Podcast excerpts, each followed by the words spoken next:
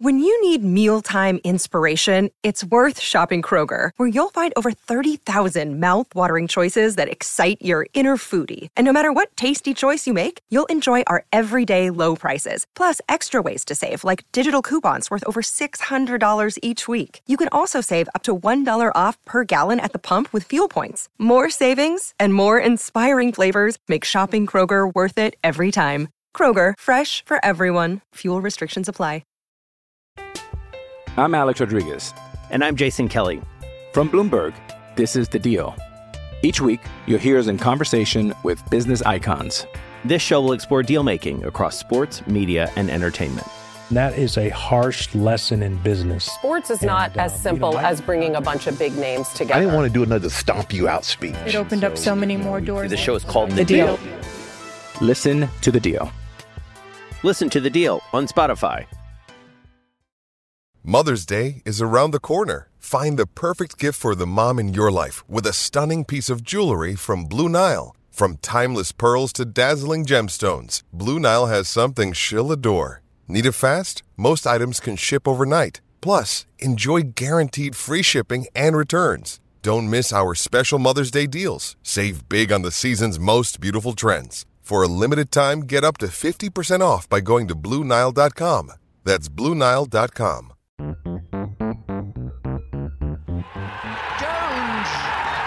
Bowden! He's got it! England have won the World Cup by the barest of margins! Stokes flashes it away through the covers for four, and England have won the match.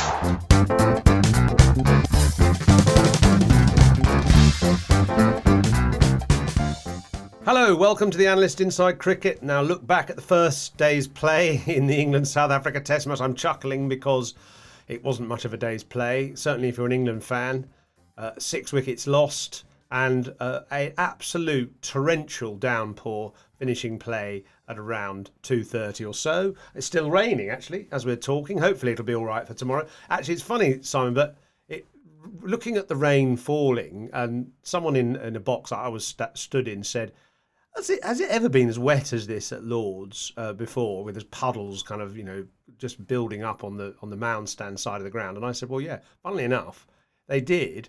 My first class debut, the the water piled up like that on the Saturday, and there were ducks on the huge puddle in front of the mound stand. So we didn't start the game until the Monday. And in fact, it's one of those bizarre stories where I didn't actually know I was making my first class debut until halfway through the game because Middlesex batted first, and I was assuming I was 12th man, and we declared at about 240 for five because we'd lost a day's play to the weather. And it was only when the team left the dressing room that the captain Mike Brearley said, Why are you still standing in there? And I said, Well, I don't know. I thought I was 12th man. He said, No, you're playing. So I had to hurry to get my boots on for my first class debut, which was uh, nearly two days into my first class debut. Silly, silly story. But that certainly was a, a similar sort of uh, Noah like storm that, that hit the ground that day. And well, today, you know, you really looked like a swimming pool by the end, didn't it? The amazing thing is, when you played, and Lord's got a dousing, you, you, didn't play for such a long time because the outfield in those days didn't dry, did it? I mean, there were you know, countless games where you know you get a huge amount of rain and oh that's that's it. Lord's sort of underwater and continues to be so for a few days. These days, once it stops, the drainage is so good you can be playing in an hour or so. And there was that amazing test match, I think it was involving Pakistan a few years back, where the outfield uh, was similarly drenched as it was today, and people thought, oh, we not you know we won't play the rest of the day, and they were playing within an hour. So yeah, so there's hope for tomorrow. I think that's the point. Despite the fact that we have had a, a huge downpour in London, it, uh, it certainly needed it. I'm not sure Lords needed it. Very green today, and the pitch just had a tinge of green as well. You know, often we say, don't we? It's a good toss to lose. Today actually felt like a good toss to win. Uh, would you agree with that? Yeah, totally. I mean, there was sunny, sort of hazy sun in the morning, but it felt like a bowling day, undoubtedly. You know as a bowler. You can feel it in your bones. And I think it, it excites bowlers actually a day like today because there was no wind as well. And that's important because wind can really mess you around as a bowler and upset the hope for swing. But if it's still like it was today and very sort of thick and no strong sun to cause that heat rising from the surface to destabilise the air. So uh, perfect conditions for bowling and very well utilised by South Africa. Yeah, England would have bowled, of course they would. Uh, and that's sort of their part of their plan, not not just at the sort of front end of the game, but also the, the, the, back end of the game as well. I mean, I just wonder how disappointed they would have been to, to have lost the toss. So would you have that sense of foreboding as, as a batting side? Yes, definitely, especially with Anderson, Broad, and co. Uh, with their hands on a Duke's ball. So I, just don't know what you know when you watch play uh, with uh, the Duke's ball and these high class bowlers operating, and the actual the added element of the slope at Lords, it just gives a, the ball a little bit of extra assistance with the cloud conditions, the the cloudy sort of conditions. I, I don't know how an opening batsman can handle it. Really, I, I don't know what you can do. Yeah, okay. If you analyse the England wickets, there was a, a pretty loose shot by Alex Lees at the start, but apart from that actually, you know, most of those balls, well, I suppose you could say Jonny Bairstow was a bit of a loose drive as well, a 93 mile an hour delivery, but most of the dismissals were balls which did something, and I don't really know what else the batsman could do.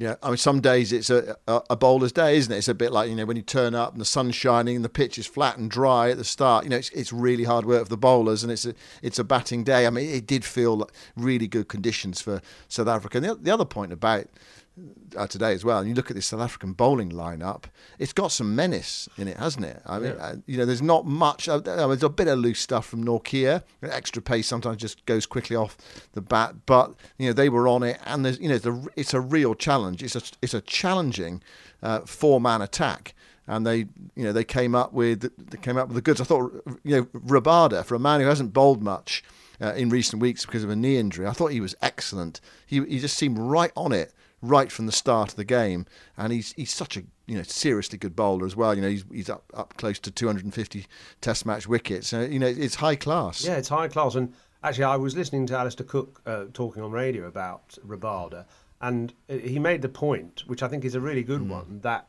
his pace varies and it's not deliberate. It's just the way the ball comes out. But he has a, such a, a, a lovely, la- natural, lithe approach to the crease, which doesn't necessarily suggest that it's going to be rapid pace. It's a real glide uh, into the stumps, and then you know, lovely rhythmical coil and uncoil of his of his arms to, to project the ball down. And just sometimes he doesn't get it quite right, so it comes out at 83 miles an hour. Sometimes it's absolutely perfect. And I, I know from being a bowler, there are some balls you just let go of them, and it you know after you let go of it that just felt fantastic. You know the the landing at the crease, you grip really well with your spikes, and there's a sort of good purchase there, and the snap in your your legs to to get the knee braced, and then the rhythm of the arms coming over and the head going down the wicket rather than slightly falling away.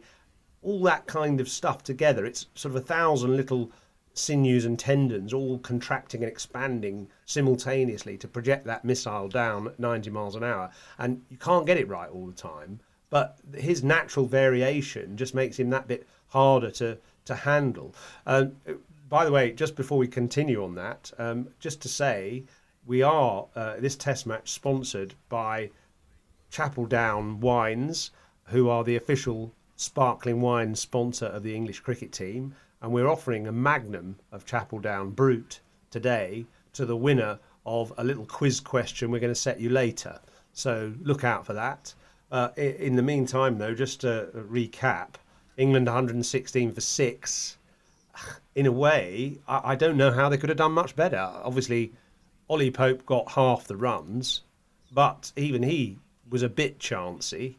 And actually, I don't think 116 for six in those conditions against those bowlers is too bad.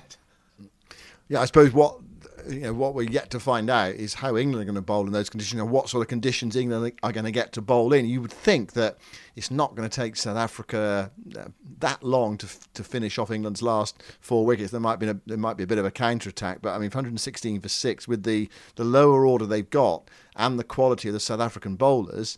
You'd, you'd think you know, your, your hunch is the most England are going to get from here is 160, 170, something like that, the, the, most. I mean, we have seen some remarkable things happen this summer. You know, we probably thought that when Bairstow and Overton were together at Leeds and they produced a standard 230. But it, it doesn't feel like that here. It, re- it really doesn't. And it, it's about the quality of South Africa's uh, bowling attack and, and perhaps England's th- sort of thin lower order. So you know, it's going to be a struggle. I mean, Stuart Broad might come out and play a few shots tomorrow, and sometimes you know, Stuart, if he gets away, he can be very dangerous. But it, it wasn't that consoling, was it, when he won 16 for six with this you know the, the pace in the South African bowling attack as well. To see Stuart Broad coming out at, at, number eight, you know, he feels at this stage in his career that he's probably a, a, couple of places too high. He can do some damage, you know, if it's his day. But I mean, eight was his position sort of much early on in his career when he actually thought, yeah, he could be a sort of bowling all rounder, but it ain't necessarily so now. Mm. Uh, we actually we were talking in, in one of the boxes today. Uh, actually, Mark Nicholas and I were talking about a batsman getting hit and uh, is there a case of any other batsman whose career has been so affected by being hit, whose batting career has been affected by being hit? I remember Andy Lloyd, the yeah. former captain of Warwickshire, getting crusted horribly by, I think, Marshall, Malcolm Marshall mm. against the West yeah. Indies. And he probably was never quite the same again. Graeme Fowler, who we had on the podcast the other day, he was hit also by by Marshall. I think he sort of got through it okay. But you know, Broad, and, and there may be others that, that, that our, our listeners think of, but Broad has really suffered. Uh, his his batting has suffered. I know there's a stat out there which said, you know, before he was hit uh, by, by that Indian bowler Yadav, uh, that he'd uh, that he'd he averaged about sort of 27 or something with the bat, and you know, ever since he's not never got close to that. So it's a shame really for him, but it does show the there is still some danger in this game. Yeah, definitely. Let's talk about the top of the England uh, uh, batting order today. I mean, I mean, you, you, mentioned, didn't you? You said Alex Lees' shot. It was an interesting one actually because he he did play in that aggressive way at Edgbaston, that wonderful opening partnership in England's second innings, the fastest hundred partnership in the history of English Test cricket, and he, you know, he playing his shots, and then he was uh, run out, you know, mixed up with, with Joe Root. And actually, I, I thought today that in a way, it's still not really his nature, isn't it? And the shot he played wasn't really an Alex Lee shot. It's, it's, but it's sort of like how England want to approach it. And he actually played another one as well. He sort of he scythed one over Markram at second slip uh, to bring up the first boundary of the match. And then he, you know, he, I mean, it, it, it'd be funny actually to sort of say to Alex Lee, you know, to almost sort of look down on yourself and say, you know, six months ago, can you imagine yourself playing a shot like that in the you know first 20 minutes of a test match on, on a day in which you've been put in, in, in difficult bowling conditions against an excellent attack. I, I you know, I, am sure he was said, no, I wouldn't even dreamed of, of playing at that ball. But I think, uh, I think you know, it's it's the effect that that severe pace, extreme pace, can have on batsmen, even really good players, is that at times they do almost lose sight of the ball and play shots that, that are totally inappropriate. Uh, uh, you know, early on, a little bit before that shot, he got a short ball from Rabada and he didn't look as if he picked no. it up. And it kind of cut back a little bit and he had to sort of jerk, jerk his head out of the way and the ball went through to the keeper. But that, even for a really experienced batsman, that can be quite disconcerting. And I uh, go back to Rabada again. He's a very deceptive bowler, and I think he can he can sucker you into to just playing those kind of shots because of the it's it's a slight it's a combination of apprehension and sort of reflex that makes you almost sort of flick at the ball in a in a slightly unguarded way, and obviously it cost him his wicket. Do you not think it's got something to do with England's approach, though? That that Lees feels he has to has to play in a particular a way. Bit, but yeah, I, yes, I, I, I take your point on that. Sure, sure, but but I still think that yeah, definitely. If he looked, if he looked at that ball again, he would know where have played that shot. I think it was it was in the moment, and and the pace just deceived him into thinking the ball's a, a looser ball than it actually was. Zach Crawley, uh, nine today. I mean, it's a it's a run of low scores. It it continues really, doesn't it? And you know, it's it's, it's a huge struggle for him. Edge to uh, Markram at second slip, playing a defensive shot. He, would actually sort of tried to sort of bide his time early on. I, okay, I know it was his 23rd ball, so that's not you know it's not a hugely long innings. He played one lovely drive uh, down the ground, which is sort of the the Crawley that you know at his best really. Uh, was it just a question of he got a good ball? That, yeah. You know, some days you do openers get good balls. I think I think that's right. And and you know, Lords, I think Lords is one of the most difficult places to bat in the world when there's seaming conditions because you've got the slope as well. You've got the kind of enclosed stands which keep the kind of the air quite still if there's not much breeze around. It's just so difficult. And some balls hit the seam and nip down the slope, and some balls hit the seam and nip up the slope, and it's it's just really difficult. I thought he played all right. He, he left the ball pretty much. He tried not to get tempted into those loose drives. He bided his time. He played the odd good shot. And I, I, I yeah, I, I, don't know what much about what I don't know what he could have done to that ball. Really, I mean, you just need a wider bat sometimes. uh, Joe Root, you talk about a bit of nip. Joe Root got one that came back into him as well, and it was the, you know, it was absolutely on the limit for for an LBW one that, that came back from uh, the, the, six foot eight left armour uh. It was I mean, just sort of barest umpire's call, and it? it was it was clipping, absolutely clipping the the top of that uh, leg stumps. Some days it goes your way, and, and, and, some days it doesn't. I mean, Ollie Pope actually had one that was given not out. That just before umpires got, yeah, yeah. And actually, that was more out. Interestingly, yeah. the one that, that Joe Root was given out to was only you know sort of kissing the stumps, not even mm. clipping them. And and Ollie Pope's one was clipping, so and that was given not out. I mean. It's a it's a lottery, really. I mean, Root was a bit unlucky there. I, I suppose I, I I would have been inclined to give that not out, and Michael Holding will be on the phone saying, "Well, how was it not out? It was clipping, the, you know, it's touching yeah. the stumps." And fair enough, it, it was, yeah. Mm. Yeah, and the other the other point as well, we, we should emphasise. Some people have I've seen one or two uh, posts on social media saying you know, how how that you know it was it was barely clipping the stump. You know, it, it, it was not out. Well, you know, the umpire on the field gave it out. So you know, that was the first decision. So you know you, you go with the umpire on the on the field, and it has to be cl- you know clear evidence to, to overturn that decision, and there wasn't. It was it was uh, shaving the stumps. Uh, in the old days, you might have got the, the benefit of that the doubt on that. But you know, even in the old days, you know there were sort of ropey old LBW decisions where you know the, the ball you know definitely looked as if it was missing. You know, if it nipped back and was going down the leg side or too high. You know, I, I can remember way back in a Test match, England Pakistan, when there was a, I think it was Mudassar Nazar was batting. I, I don't know why I th- mentioned this, but it was it was straight, but it was obviously too high. You know, they, they were you know, they were given out some really poor decisions given out uh, back back in the day, and I, I think decision making actually and, and the accuracy of decision making is, is, is much better. Generally, is much better uh, these days. You know, in international level, the umpires have you know that they've got a certain sort of strictures to, to work from, and of course, you know, if they give the dodgy ones out, then they're overturned. And so, you know, even on the LBWs, you know, you are you're out, aren't you? These days. I mean, Root was out. The ball was hitting the stump, and you know that would have knocked a bail off. And all you need is a a bail to be knocked off for a, for a batter to be dismissed. Well, I mean, I did do this uh, like diagram um, during the England India series in India a year and a half ago. I did a diagram uh, figuring out that because now umpires are giving those marginal decisions out quite often, the stumps have become, in the mind's eye of the umpires, almost a ball's width all the way round on three sides, on the sides and on the top. The ball's width of the stumps uh, it, makes the stumps actually about 20% bigger in surface area. I mean, there are umpires who, of course, will err on the cautious side and won't give those marginal calls which are clipping out. But those who, who do tend to give them out, they are talking about a set of stumps which is quite a bit bigger than the traditional set, uh, than the traditional set in the umpire's mind, in the old-fashioned umpire's mind, in the Dickie Bird type mind, where you know the stumps were only about one stump wide because it was not out; it was hitting him in front of off or leg. Yeah.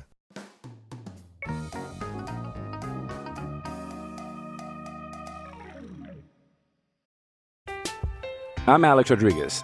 And I'm Jason Kelly. From Bloomberg, this is The Deal. Each week, you'll hear us in conversation with business icons. This show will explore deal making across sports, media, and entertainment.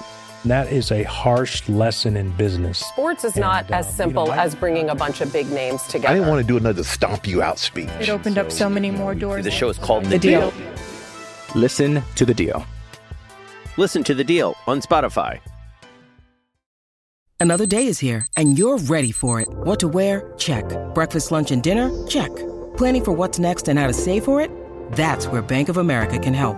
For your financial to-dos, Bank of America has experts ready to help get you closer to your goals. Get started at one of our local financial centers or 24-7 in our mobile banking app. Find a location near you at bankofamerica.com slash talk to us. What would you like the power to do?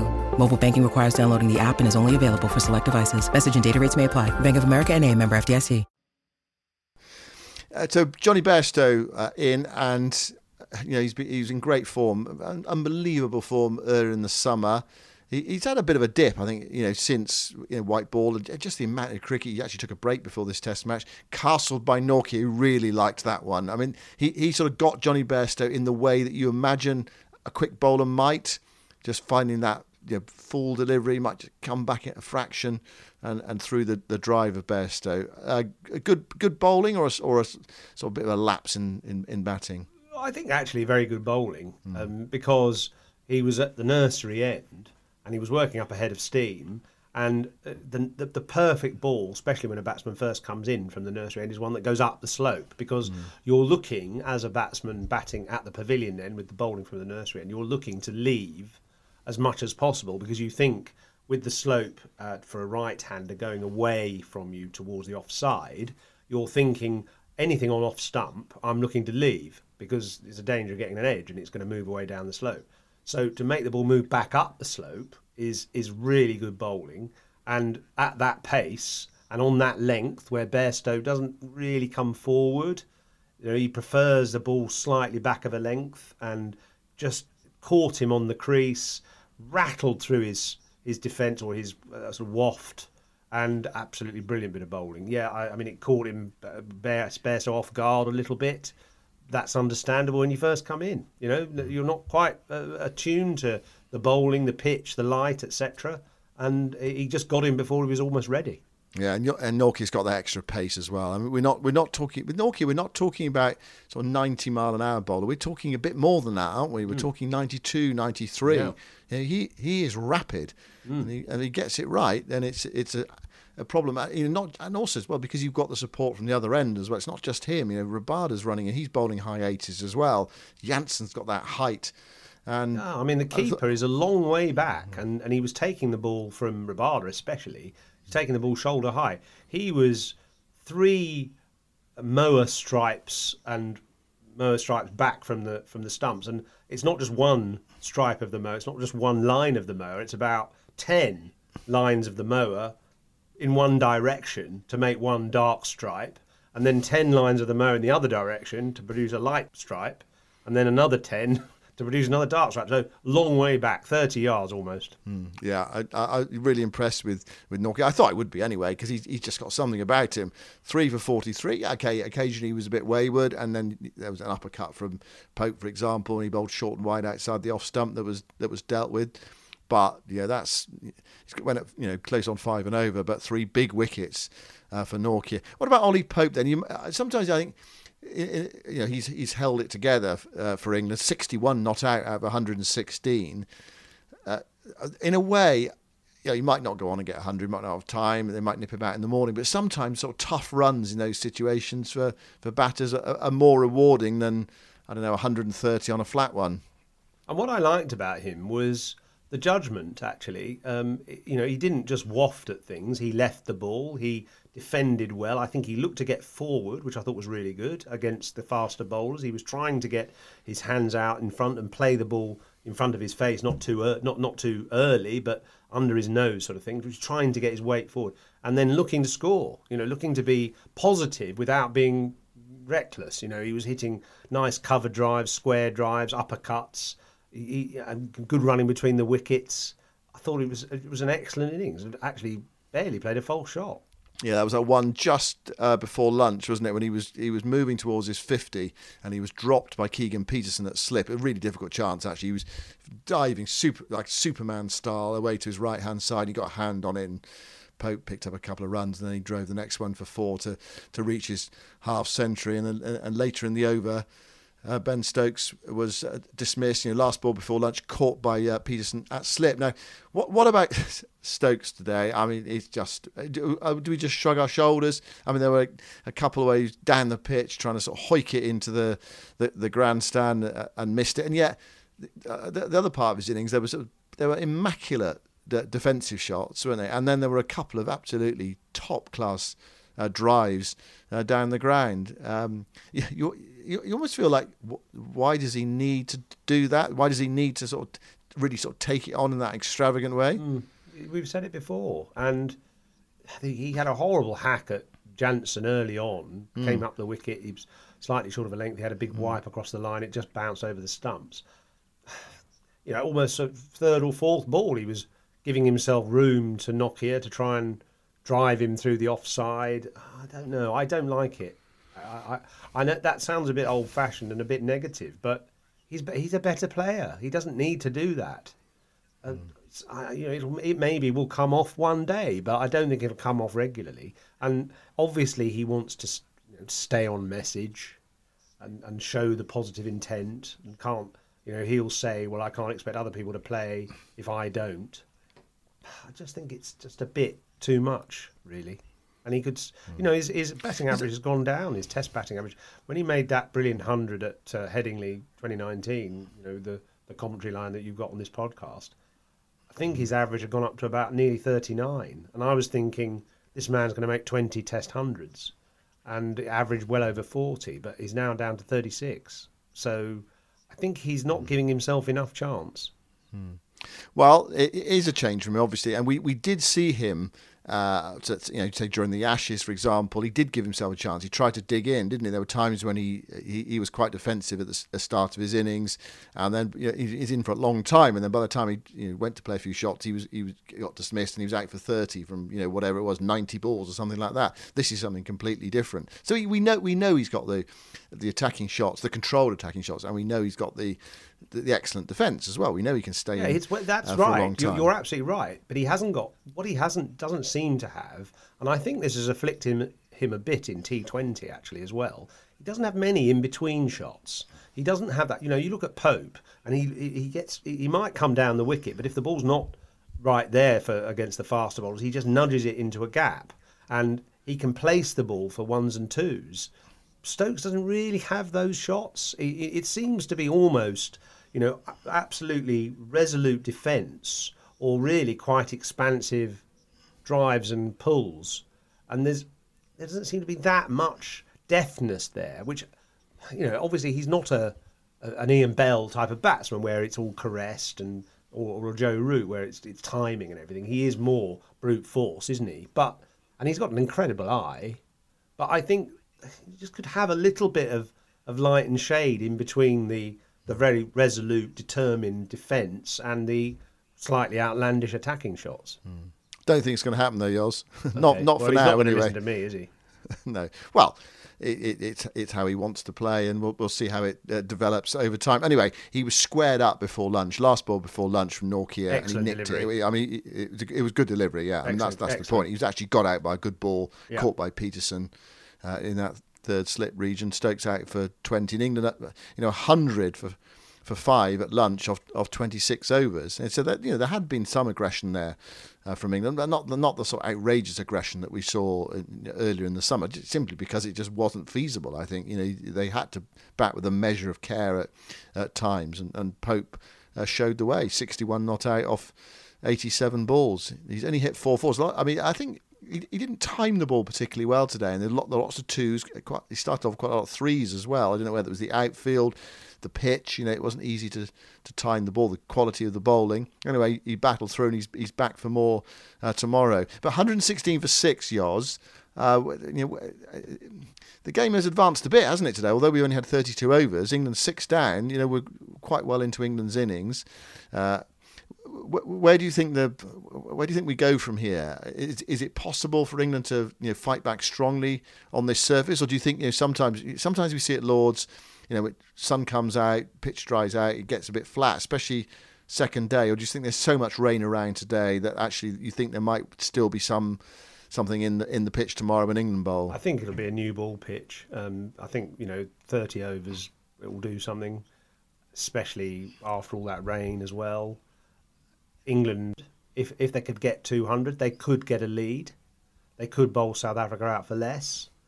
I don't see them bowling South Africa out for 140, but it's it's about a sort of 175 to 200 pitch at the moment. I think and it may well get better. But the point is, how long is how long is it going to stay a 175 200 pitch? Yeah.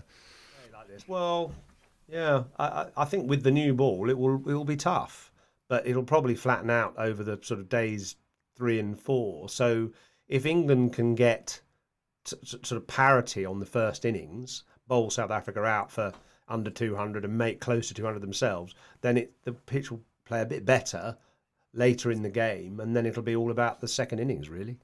Yeah.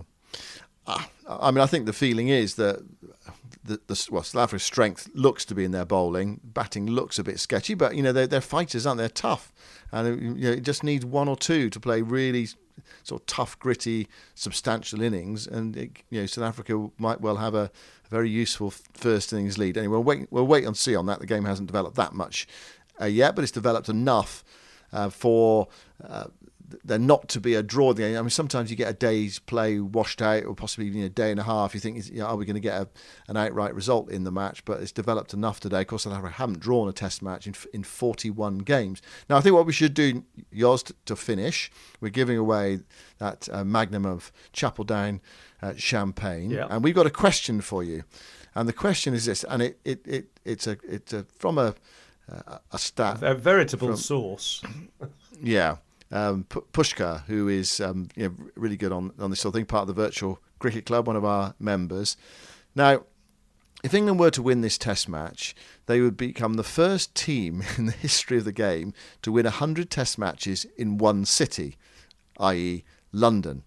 So here's the question Which team has won the second most Test matches in one city. Or, or which city has seen the most Test match victories by one country? Yeah.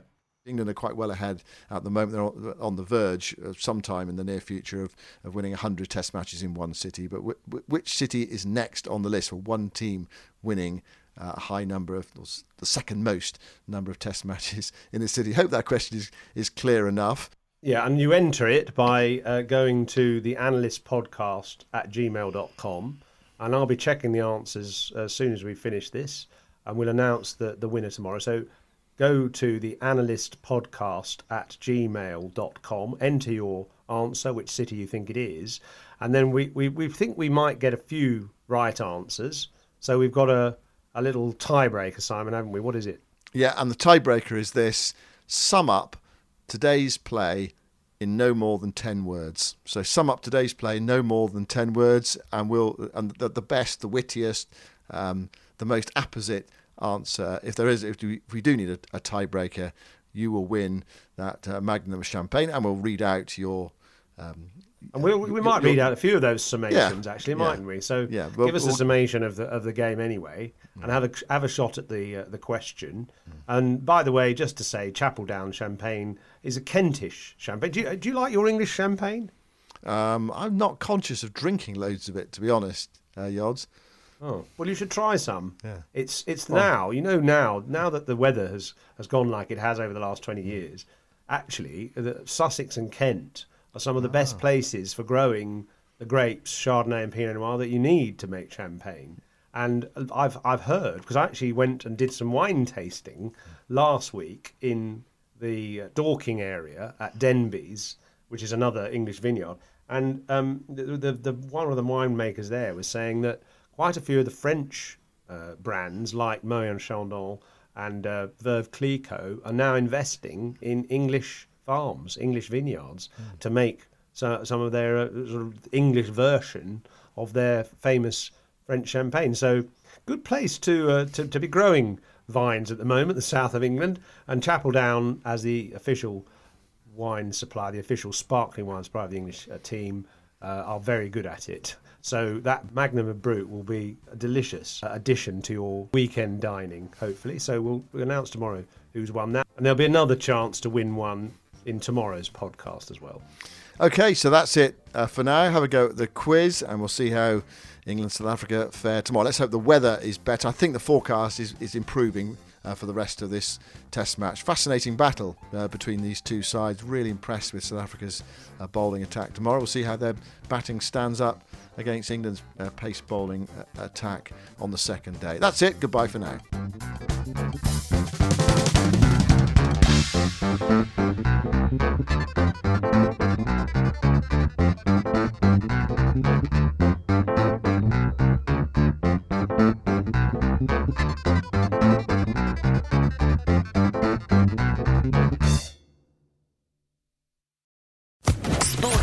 Podcast Network.